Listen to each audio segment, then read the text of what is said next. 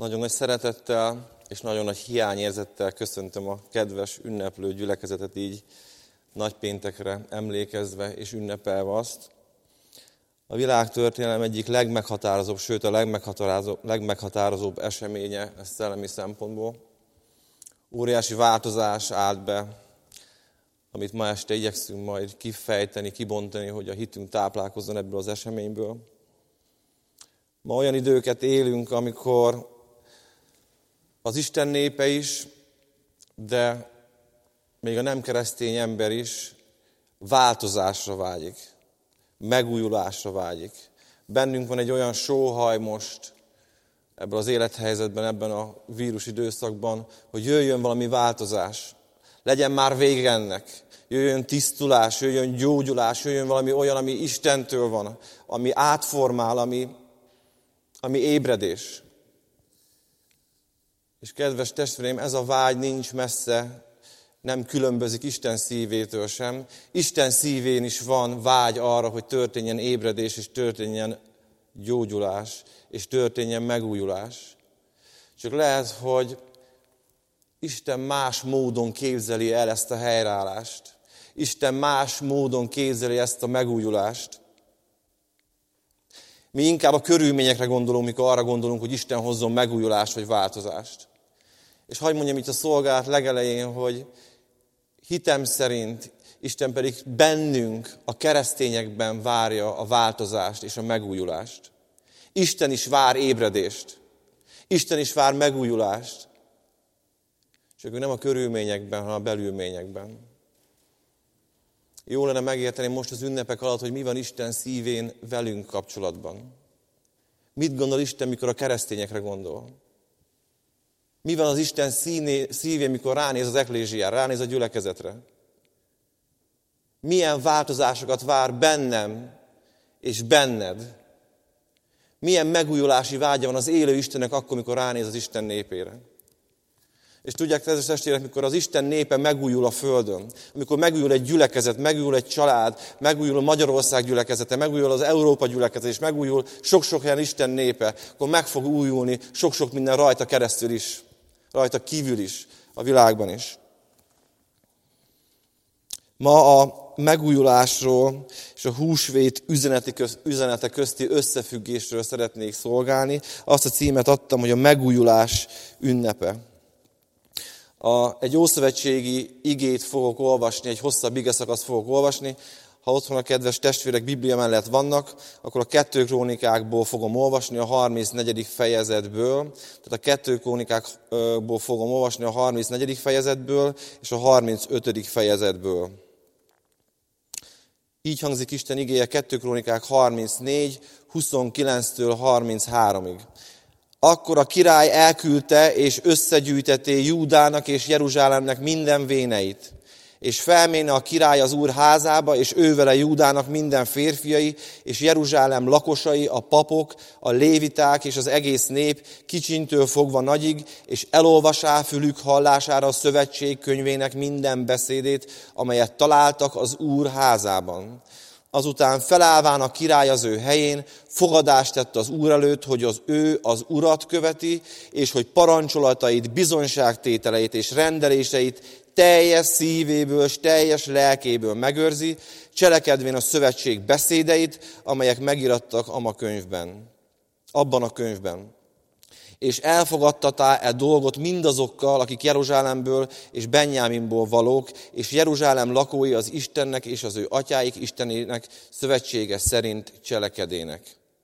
Akkor elpusztított Jósiás minden utálatos bálványt Izrael fiainak egész földjéről, és kényszeríte mindenkit, valaki találtatik vala Izraelben, hogy szolgáljon az Úrnak, az ő Istenüknek, és az ő egész életében nem szakadának el az Úrtól, atyáik Istenétől. 35.1-től, és megtartá Józsiás Jeruzsálemben a húsvét ünnepet az Úrnak, és megölék a pászkabárányt az első hónap 14. napján. És állítá a papokat az őrállásukra, és buzdítá őket az Úr házának szolgálatára. És mondá lévitáknak, akik az egész Izraelt oktatják, és magukat az Úrnak szentelik Helyeztessétek a szent ládát a házba, amelyet Salamon készített a Dávid fia, az Izrael királya. Nem kell most vállatokon hordoznotok, hanem szolgáljatok az Úrnak, a ti isteneteknek és az ő népének, az Izraelnek. És készítsétek el magatokat a ti családjaitok és csoportjaitok szerint, amint Dávid, az Izrael királya elrendelte, és megírta az ő fia Salamon és álljatok a szent helyen a nép közül való testvéreitek családjainak csoportjai és a léviták családjainak egy-egy csoportja szerint. Azután öljétek meg a pászkabárányt, és szenteljétek meg magatokat, és készítsétek el azt a ti atyájtok fiának, hogy az Úrnak Mózes által tedd beszéde szerint cselekedjetek és ad a Jósiás a népfői számára juhokat, bárányokat és gödöjéket, mindezeket a húsvéti áldozatokra, mindeniknek vala, valaki ott találhatott vala szám szerint 30 ezeret, és 3 ezer túlkot, ezek mind a királyéból voltak és az ő fejedelmei szabad akaratukból a közösségnek, a papoknak és a lévitáknak adakozának, Hilkia, Zakariás és Jéhiel az Isten házának fejedelmei adának a papoknak a húsvét áldozataira 2600 ihot és 300 túlkot. Konánia pedig, és Semájá, a Náténél és az ő atyafia, Hasábia, Jéhiel és Józabád, a léviták fejedelmei, adának a lévitáknak a húsvét áldozataira 5000 juhot és 500 túlkot. Készen lévén a szolgált, a papok helyeire állanak, a léviták is csapataik szerint, amint a király parancsolta. Megölik azért a pászkabárányt, és a papok hintik vala kezükből a vért, a léviták pedig bárányok bőrét húzzák le és külön választák az egészen égő áldozatokra valókat, hogy adnák azokat a nép közül való családok csoportjainak, hogy áldozának az Úrnak, amint a Mózes könyvében megiratott. Azonképpen a túlkokból is elválaszták. És megsüték a páskabárány szokás szerint a tűznél, a megszenteltetett állatokat pedig megfőzik fazakakban, vasfezakakban és üstökben, és nagy hamarsággal adák az egész közösségnek. Ezek után magukat és a papoknak maguknak és a papoknak is elkészítették a páskabárányt, mert a papok, az áron fiai, az égő áldozatoknak és a kövérségeknek megáldozásával el voltak foglalva késő éjszakáig, ezért a léviták készítették el mind maguknak, mind a papoknak, az áron fiainak. Az éneklők is az Ászáf fiai szolgálatukban voltak, Dávidnak, Ászáfnak, Hémának és Jédutunnak, a király profétájának parancsolata szerint, az ajtónálók is mindjárt az ajtóknál voltak, nem távozhattak el a szolgálatukból, hanem az ő atyuk fiai, a léviták készítették vala el nekik. És elkészül az Úrnak minden szolgálata azon a napon, hogy megtartanák a pászkát egészen égő áldozatokkal, áldozvan az Úr oltárán, a Jósiás király parancsolatja szerint.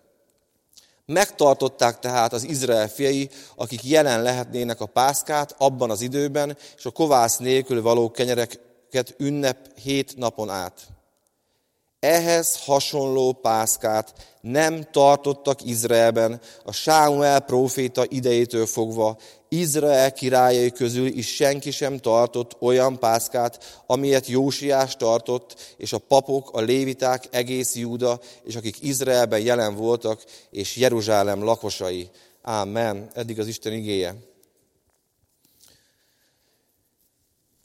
Hát egy jó hosszú igeszakaszt olvastunk, olvastam, és hát nyilván sok mondani valónk lenne erről a ige szakaszról, de az idő rövidsége miatt ebben nem megyek bele. Megnézhetnénk a történelemnek a helyszínét, milyen állapotok uralkodtak az előző királyságokban, miért volt nagy dolog az, hogy újra megtalálták az Úr igéjét az Úr házában, milyen állapot uralkodott akkor, mikor királyá lett gyerekkorában Jósiás, Megnézhetnék azokat a dolgokat is, hogy azok a szolgálók, akik föl voltak sorolva az igében, milyen áldozatkészen tették a dolgukat.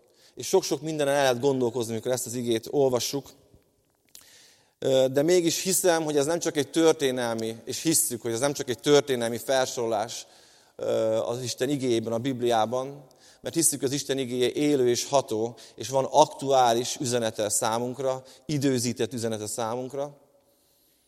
És úgy találtam, hogy olvastam ezt az ige szakaszt, hogy a két versben, a, 30, a két fejezetben, a 34. és a 35. fejezetben, a Jósiás királyságának az ideje alatt két fontos részre bomlik az üzenet. Olyan 60-40 százalék arányban. Körülbelül 60 százalék arról szól, hogy Jósiás király idejében radikális változás van az Isten népe között. Megújulás. Komolyan vették az Isten igéjét, és radikális engedelmességgel, hogy meghallotta az igét, és befogadta szívébe az igét, megalázta magát, elkezdte átalakítani az Isten tiszteleti rendet, a hitet, az Istenhez való tartozást, és azt olvassuk, hogy bálványokat írt ki, bálványokat tör össze, keresi az Istennel való közösséget, kapcsolatot, és engedi Istennek, hogy az igéje hasson rá. És a másik 40% a történetnek arról szól, körülbelül 40% a történetnek, meg lehetne számolni a verseket, én nem tettem, majd a testvérek megteszik otthon, hogy ebbe az üzenetbe, ebbe a megújulási üzenetbe a húsvétnek az ünneplését hozza be, részletesen tárgyalva, hogy mi történt ott, kivel mi történt ott, milyen áldozatok voltak feláldozva, és megjegyzi az ige, a felolvasott ige a végén, hogy ilyen húsvét nem történt Salamon ideje óta. És elgondolkoztatott. Miért akarod, Uram, miért így, mivel ez az ige tőled van, mivel ez nem csak történelmi felsorolás, miért volt neked számodra, miért volt fontos az, Uram, hogy így lássuk ezt a királyságot, ahol ennyire hangsúlyos a húsvétnak az üzenete.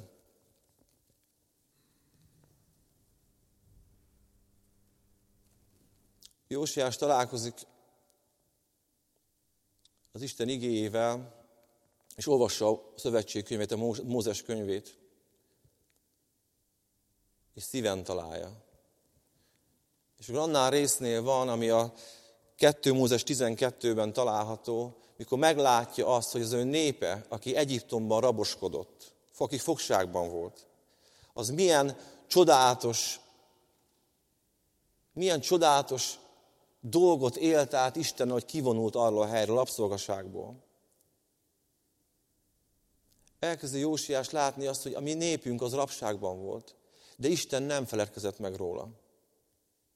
Isten gondolt rá. És hogy olvassa tovább a Mózesnél, a 2 Mózes 12-t, azt látta, hogy Isten megparancsolt valamit amikor ugyanis ott a nép rabságban volt és sóhajtozott, Isten azt mondta a népnek, hogy vágjatok le egy bárányt, és az ő vérét kenjétek föl az ajtófélfára.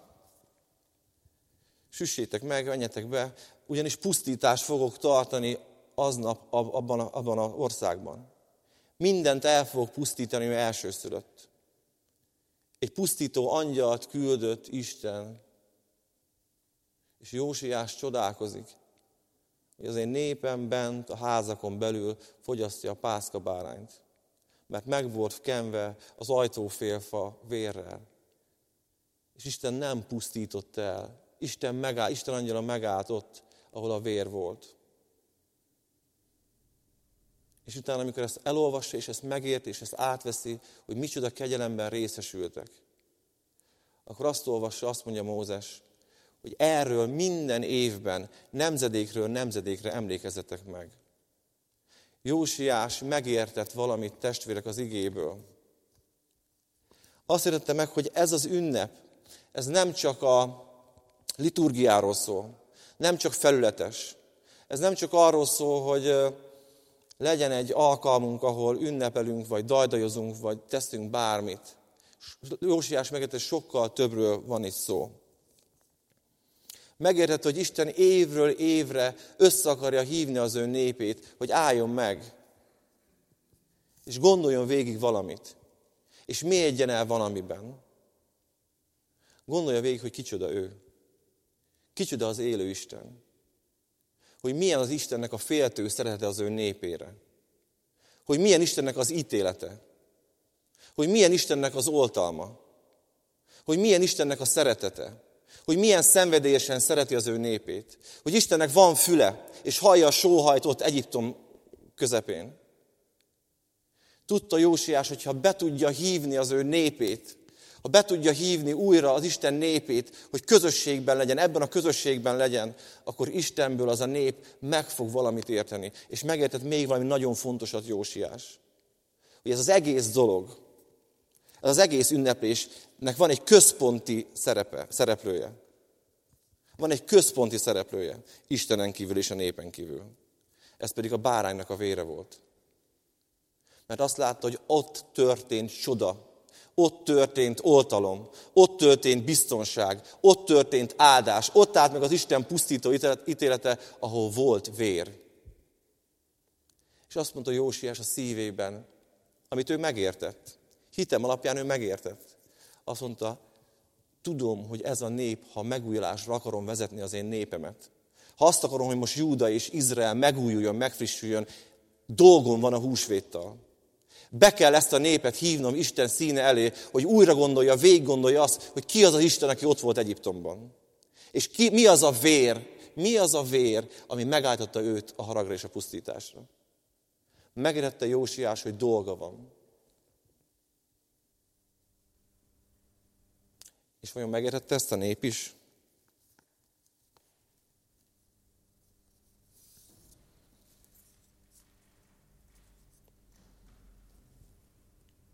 a győzelem, a veszteség, az ítélet vagy a kegyelem, a pusztulás vagy az oltalom kérdését?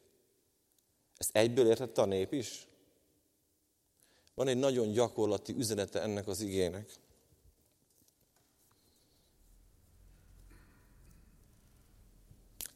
A megújulás egyik fő üzenete az engedelmesség. Mi nem mindig értjük azt, hogy Isten miért tesz hangsúlyos dolgokat. Mi nem mindig értjük azt, hogy Isten miért mondja arra azt, hogy azt hagyd abba, abba kezdjél bele, vele békülj ki, azt old meg. Mi nem mindig értjük azt, hogy Isten miért hív bele minket bizonyos szituációkba. Vagy miért küld ki bennünket bizonyos kapcsolatokból. Nem mindig értjük. De a megújulásnak van egy nagyon gyakorlati formája, és ebből az igéből kiderül. Hogy az engedelmesség vízbe mindig a tartalomba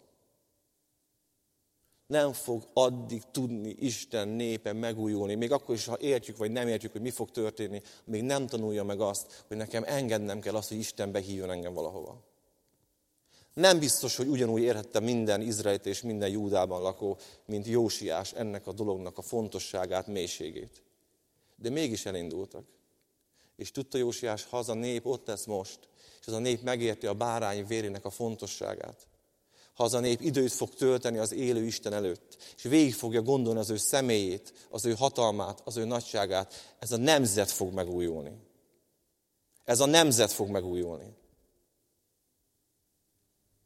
És azt olvassuk, hogy elment a nép, és kereste az Istent, és áldozatok hoztak, áldozatokat hoztak neki, áldoztak előtte, és megértették, és hitem alapján nagyon sokan megújultak, és megfrissültek.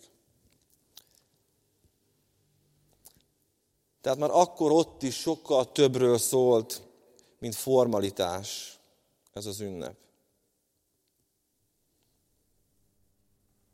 És ma már tudjuk, hogy az csak valaminek az árnyéka volt ott.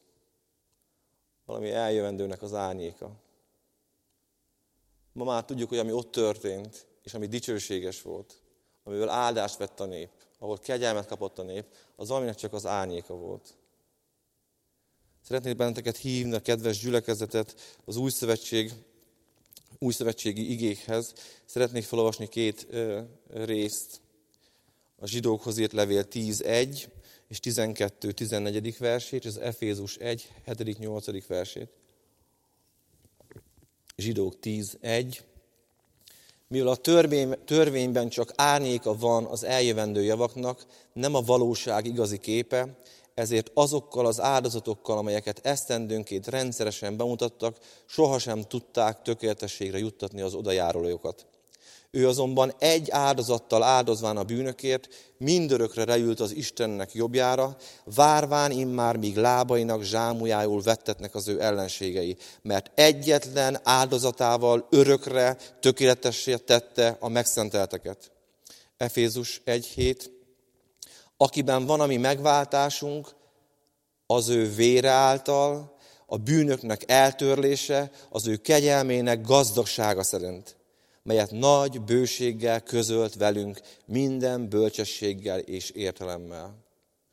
Kiről profétált az, új szövet, az Ószövetség írása, amit eddig olvastunk? Kiről profétált? Jézus Krisztusról. Profétált az élő Istennek a szándékáról. Profétált arról az Istenről, aki féltőn szeret bennünket. Profétált arról az Istenről, aki vágyik bemutatkozni nekünk úgy, mint szerető apa, atya, aki ki akar bennünket hozni a bűneinknek az Egyiptomából. Az egyiptomi sztori nem egy régi sztori.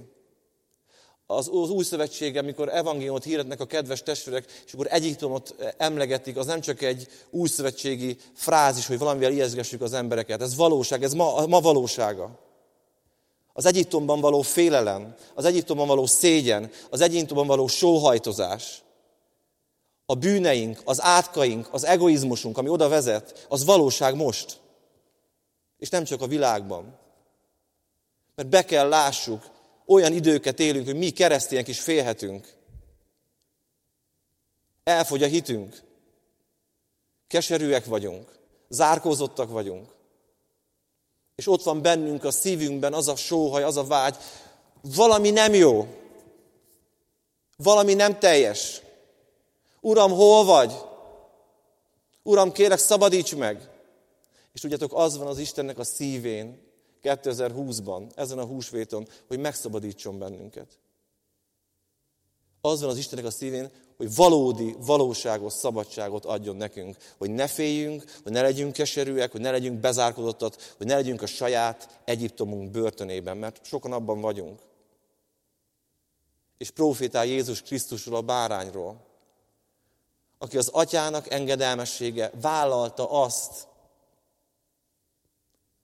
hogy azt a szeretetet szakítja szét, ami a legteljesebb, legtökéletesebb, legdicsőségesebb egységből fakadó szeretet. Elhagyta az atyai házat. Ember lett és megalázta magát. Testvérek, azt olvastuk az Ószövetségben, hogy áldozatokat vittünk, vittek az Isten népe, vitte az áldozatot, hogy folyjon a vér. A király nagyon sokat felajánlott, a másik testvér nagyon sokat felajánlott, a másik fejedelem, a harmadik fejedelem nagyon sokat felajánlott, és vittük a vért, mert akartunk, akart az Isten népe az engesztelő áldozatban, a kifolyt vérben, való áldásban megújulni. De ez csak valaminek az árnyéka. Valami sokkal többről van szó itt.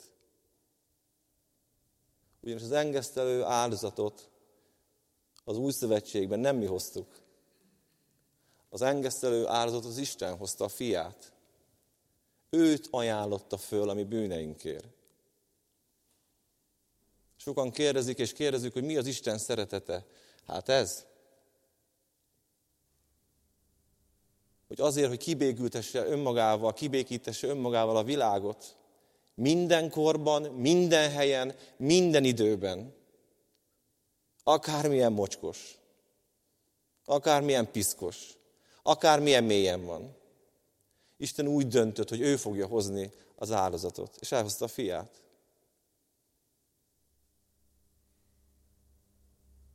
És elszakadt tőle, és felajánlotta számunkra.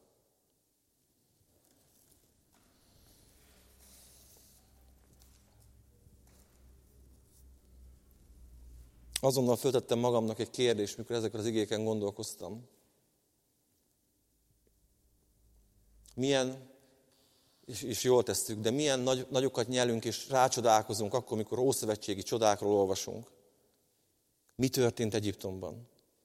Ott volt a báránynak a vére az ajtófélfán, és a pusztító megállt, és bent vacsorázott Izrael, és aztán gyorsan elhagyták az országot. Isten velük volt, Isten megáldott őket, Isten oltalomba helyezte őket és rácsodálkozunk az Egyiptomba történteken. És azonnal följött bennem egy kérdés, hogy hol az én hitem? Ugyanis az én életemet a bárány vére őrzi. És testvérem, a te életed és a te életed a bárány vére őrzi. A bárány vére.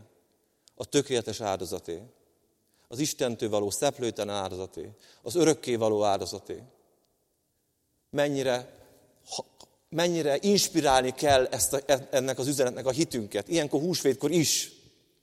Hogy az én életemet a bárány, az élő Krisztusnak a vére őrzi. Nincs olyan veszedelem, nincs olyan harag, nincs olyan ördögi terv, amelyik meg tudna engem rabolni Isten akaratán kívül. Nincs olyan. Teljes biztonságban az életem. Dicsőség Istennek.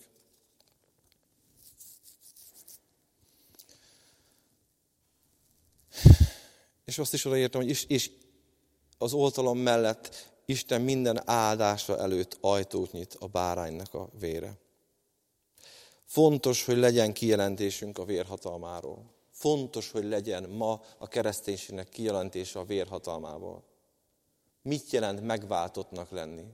Mit jelent az, hogy én ott voltam a Golgota keresztjénél, beláttam a bűneimet, bevallottam a bűneimet, és hogyan tekint rám a mennyi apukám? Emiatt a vér miatt. Fontos, hogy legyen kijelentésünk a vérről. vérről.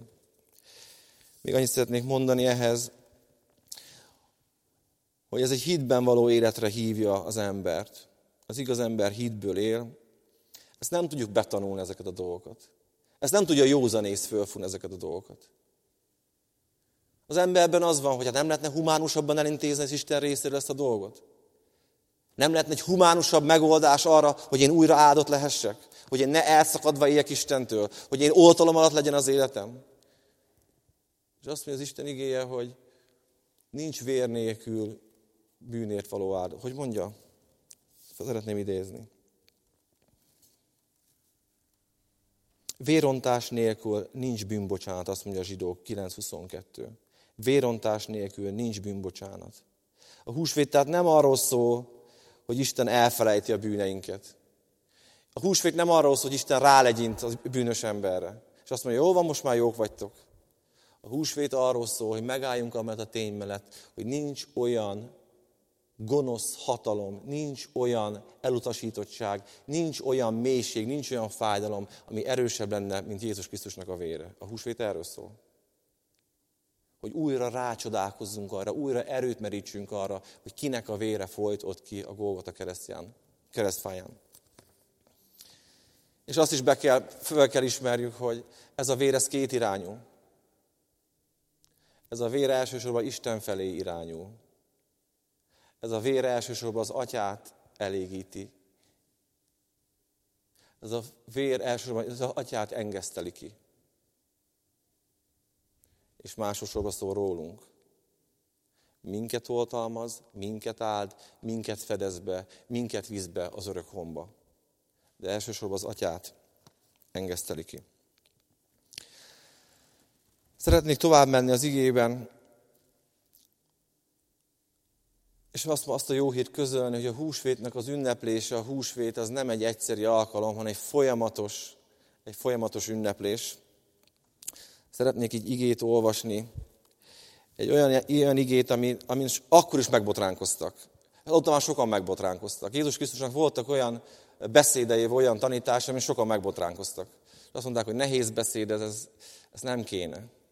Én azt javaslom a kedves gyülekezetnek, hogy mindig, mikor olyan igéknél járunk, olvassuk a Bibliát, hogy, hogy úgy érezzük, mi is megütközünk benne, és azt olvassuk a Biblia hasábján is, hogy ők is megütköztek benne, akkor azt jól olvassuk el, mert nagyon sok kincs el van rejtve. Sokszor, amikor az Úr Jézus a hitről beszél, hogy legyen a te hitet szerint, vagy Lázárhoz nem indult el, akkor az ember, ők is megütköztek benne, hogy miről beszélsz, hát miért kell nekem járnom a vizen, vagy miért ne félnék, amikor vihar van. Van benne üzenet. És ez is egy olyan ige rész, ahol, amiben megütköztek akkor már ott a kedves testvérek, a tanítványok. Ez a János Evangélium a hatodik rész 53-56-ban van megírva. János Evangélium a 6, 53-56. Mondd azért nékik Jézus. Bizony, bizony mondom néktek. Ha nem eszitek az ember fiának a testét, és nem isszátok az ő vérét, nincs élet bennetek. Aki eszi az én testemet, és issza az én véremet, örök élete van annak, és én feltámasztom az utolsó napon. Mert az én testem bizony étel, és az én vérem bizony ital. Aki eszi az én testemet, és issza az én véremet, az én bennem lakozik, és én is abban. Hát mit jelent ma Jézus Krisztus vérét inni, és az ő testét enni? Mert úgy látszik, egy nagyon radikális fölhívást tesz itt az Úr Jézus, azt maga az Úr Jézus mondta, hogy szükséges nekünk innunk a vérét, és ennünk a testét. És itt egy folytonosságra utal, egy újra megismétlődő cselekedetre utal. Hát vége van a húsvét ünnepének? Ugye az úrvacsorában látjuk, hogy időről időre vesszük a, bort, ami emlékeztet az ő vérére, és esszük a kenyet, ami emlékezik az ő megtöretett testére. De mögött egy nagyon fontos dolgot kell meglátnunk, hogy én úgy tudom enni a Krisztus testét, a Jézus Krisztus testét, és úgy tudom inni az ő vérét, hogy hitben maradok. Hogy nem engedem, hogy a húsvétnek az üzenete kihűjön a szívemben és a lelkemben. Hogy nem csak hét nap vagy három nap a húsvétnek az üzenete. Ugyanis minden erőforrásom, minden győzelmem, minden oltalmam, minden biztonságom, minden áldásom abból fakad, hogy hitben maradok-e Jézus Krisztus vére alatt, és az ő megtört teste alatt. Amen. Arra hív bennünket Istenek az ígére, hogy nem múljon ez el. Ez nem egy éves, éves program, amiben összegyűlünk és végig gondoljuk, hanem egy folyamat kell lennie az életünkben, hitben kell maradnunk abban, hogy ki az, aki által én áldott vagyok. Ki az, aki által én oltalom alatt vagyok? Mi az a vér? Ki az, kinek a vére van az én testemen, lelkemen, családomon, házamon, gyülekezetemen? Amit megérted annak ilyen jósiás, hogy ezt a népet be kell vinni az Isten igébe, a, a bárány vére alá. Hogy megújuljon, hogy megfrissüljön. Amikor én megértem ennek a jelentőségét, hogy annak a, annak a vérnek a hatalma alatt nekem hitben kell maradnom, akkor azt mondja az Úr is, hogy jól, jól teszem a dolgomat. Aki eszi az én testemet, és issza az én véremet, az én bennem lakozik, és én is abban.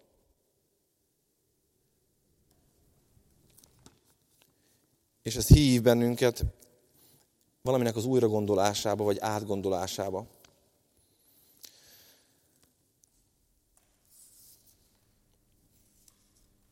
Mégpedig a Jézus Krisztus személye és az üdvösségünk közti összefüggésre gondolok itt. Személyre, mint történelmi személy. Hogyan gondolok Jézus Krisztusra? Egyszerűsítsük le. Hogyan gondolok Jézus Krisztusra? Mint történelmi személy? Mint akiről hallottam az imaházban? Akiről mesélt az apukám, az anyukám, a nagymamám, a nagypapám? Akiről szólnak a prédikációk vasárnaponként?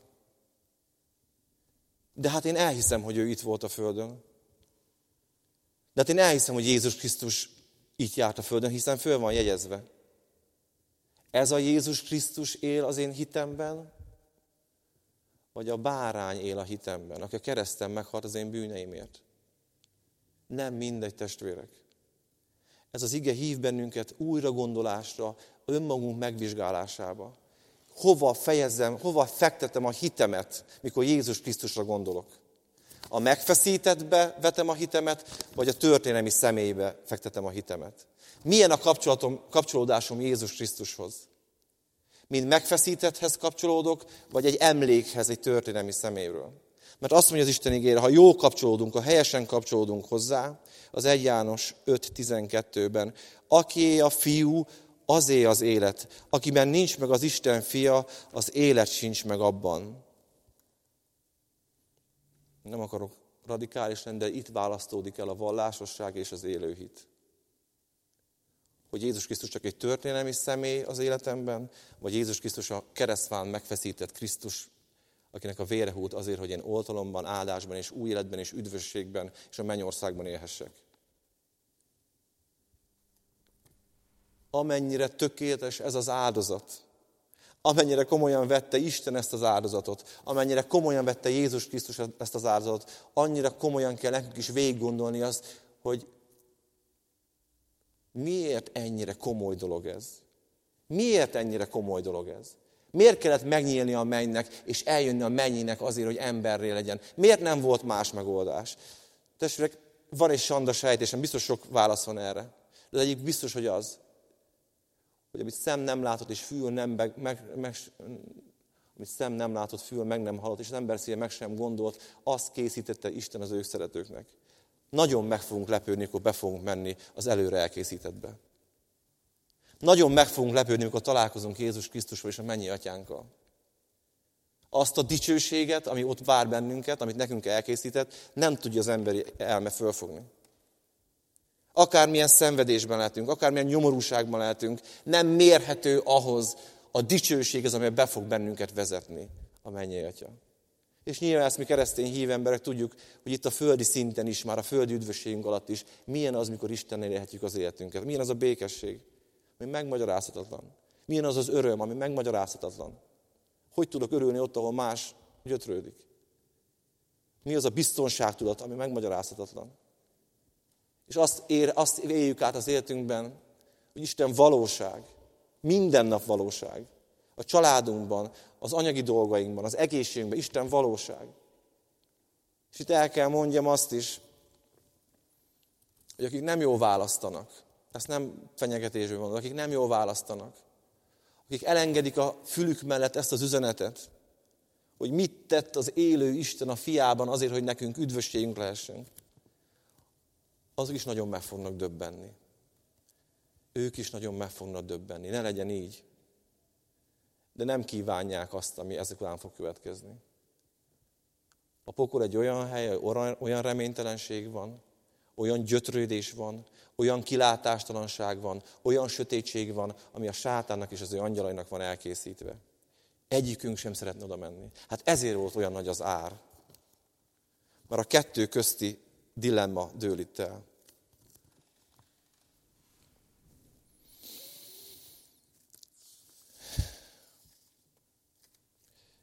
Végezetül az első korintus levélből hagyolvassak még fel egy bátorítást, 1 korintus 5, 7, 8-ból. Tisztítsátok el azért a régi kovászt, hogy legyetek új tésztává, hiszen kovász nélkül valók vagytok, mert a mi húsvéti bárányunk a Krisztus megáldoztatott érettünk. Azért ne a régi kovásszal ünnepeljünk, sem a rosszaságnak és a gonoszságnak kovászával, hanem tisztaságnak és igazságnak kovásztalanságában. Ami húsvéti bárányunk megáldoztatott. Új életet kaptunk. Isten kegyelme újjászült bennünket. Föl van ajánlva egy új. És mégis azt írja Pál a korintusi gyülekezetnek, hogy vigyázzatok arra, hogy tisztítsátok el a régi kovászt, hogy legyetek új tésztává, hiszen ti kovász nélkül valók vagytok.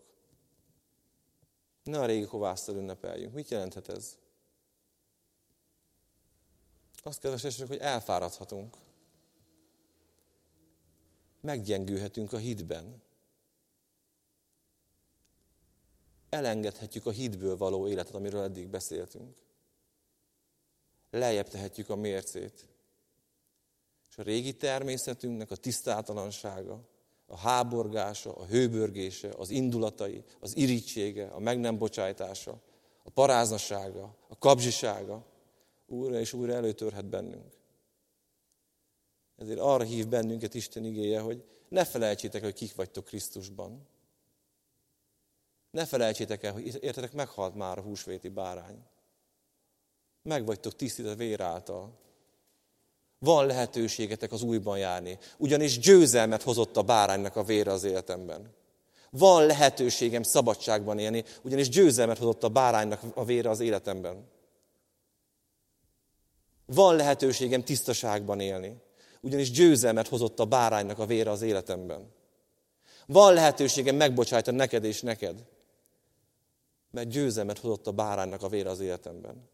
Már nem a régi vagyok, és te nem a régi vagy van lehetőség megélni a szabadot. Van lehetőség megállni a szeretetet, megélni a szeretetet. Van lehetőség megélni a teljeset. Ez hozta el nekünk a húsvét. Itt lett teljessé az Istennek a szándéka, az Istennek a megváltása, Istennek a tökéletes, üdvözítő kegyelme. Jézus Krisztusban.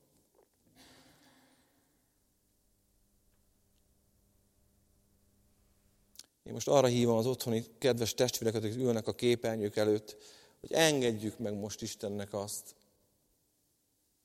hogy megmutassa nekünk, ha esetleg van bennünk régi kovász. Engedjük meg Istennek, drága szellemének, hogy megmutassa azt, ha van bennünk hitetlenség. Engedjük meg Istennek azt, hogyha hitünk megkopott a bárány vére hatalma felől. Hát nem olyan időket élünk, amikor jó lenne hitben erősnek lenni a pusztító előtt.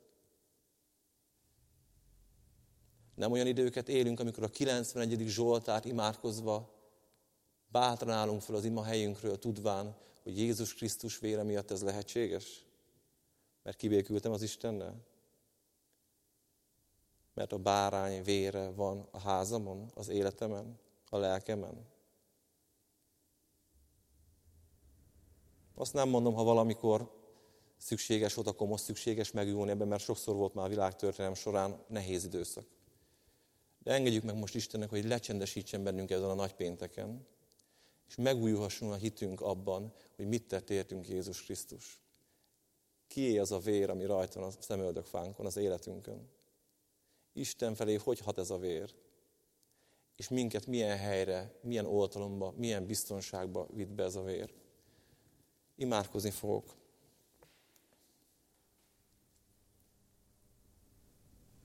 Köszönöm, drága mennyi édesatyám, azt a kegyelmet, amit közöltél a fiúban fel, velünk. Köszönöm, drága mennyi édesatyám, hogy valami tökéletesről, valami dicsőségesről döntöttél, amikor elküldted a fiút a földre. Köszönöm, édesatyám, hogy vállaltad azt, és neked is köszönöm, Úr Jézus Krisztus, hogy vállaltad azt, hogy elszakadtok egymástól. Hogy kiengeszted a te haláloddal, a te kifolyt véreddel az atyát.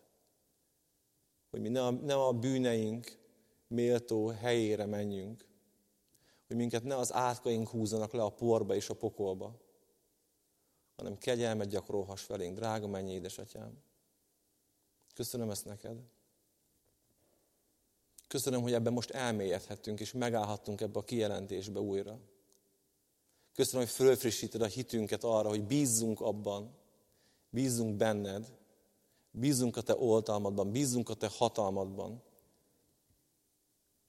Köszönöm, Atyám, hogy híz bennünket arra is, hogy vizsgáljuk meg az életünket, hogy élő hitünk van-e, hogy ragaszkodunk hozzád úgy, mint megfeszítetthez. És köszönöm, Atyám, hogy arra híz bennünket, hogy lehet kovász nélkül élni az életünket. Adj kélek kegyelmet, Atyám, minnyájunknak felismerni a kovászos életünket.